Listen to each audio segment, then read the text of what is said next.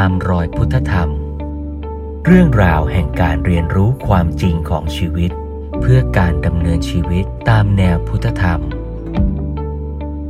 ชวนร่วมเรียนรู้กับพระครูเมธังกร วัดยาณเวศกวัน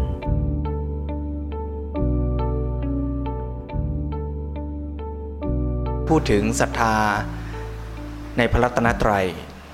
ไปแล้วนะก็คือศรัทธาในพระพุทธ ศรัทธาในพระธรรมศรัทธาในพระสงฆ์แต่ความหมายของศรัทธานั้นจะต้องทำให้เกิดหลักคิดทำให้เกิดแนวทางในใจ ซึ่งหลวงพ่อสมเด็จพระพุทธโฆษาจารย์ก็สรุปเป็นหลักการสี่ข้อคือทวนหน่อยนะสำหรับบางท่านผู้เพิ่งมาในช่วงบ่ายหนึ่งคือศรัทธาในพระพุทธเจ้า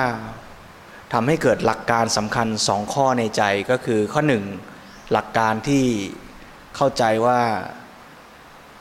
ศักยภาพของความเป็นมนุษย์นั้นยิ่งใหญ่ ที่สามารถจะพัฒนาฝึกตนจนสามารถละกิเลส จนเป็นพระอรหันต์เหมือนอย่างพระพุทธเจ้าได้ เมื่อเข้าใจหลักข้อนี้จึงเห็นความสำคัญในการศึกษาฝึกฝนพัฒนาตนอยู่เสมอ นี่คือหลักการข้อที่หนึ่ง หลักการข้อที่สองก็คือว่ามีพระพุทธเจ้าเป็นแบบอย่างเป็นไอดอลแล้วก็ศรัทธาในคุณธรรมที่พระพุทธเจ้ามีอยากจะพัฒนาตัวเราเองให้มีคุณธรรมเหมือนอย่างนั้น ก็คือตามรอยของพระปัญญาคุณ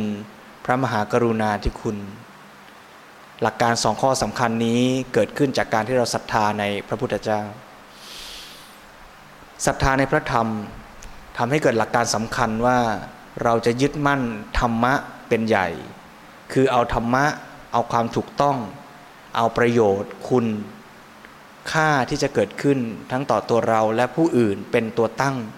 ในการตัดสินใจทำอะไรอะไรก็ตามในชีวิต โดยไม่เอาความถูกใจชอบใจ ความสุข ส่วนตนเป็นที่ตั้ง ประการที่สามคือศรัทธาในพระสงฆ์ในความหมายก็คือการที่เรา ศรัทธาในการสร้างสังคมที่ดีงาม เกื้อกูลต่อการพัฒนาชีวิต เพราะฉะนั้นเราก็จะตั้งใจเป็นสมาชิกของสังคมที่ดี แล้วก็ร่วมกันสร้างสังคม เพื่อให้เกื้อกูลต่อการประพฤติปฏิบัติตน พัฒนาฝึกตน จนสูงสุดก็คือทำให้เราเป็นสมาชิกส่วนหนึ่งร่วมอยู่กับสังคมของพระอริยบุคคล ก็คือทำตัวเราให้เป็นอริยบุคคลด้วยนั่นเองเพราะฉะนั้นนี่คือหลักการสำคัญ 4 ประการแรก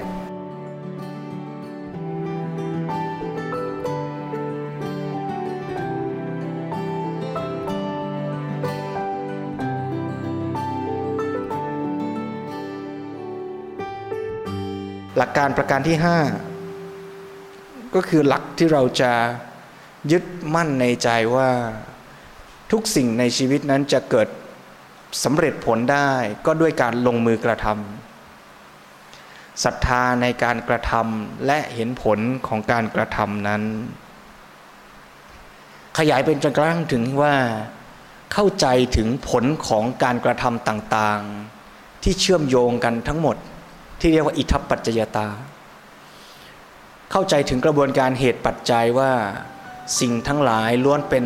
ทั้งเหตุและผลซึ่งกันและกัน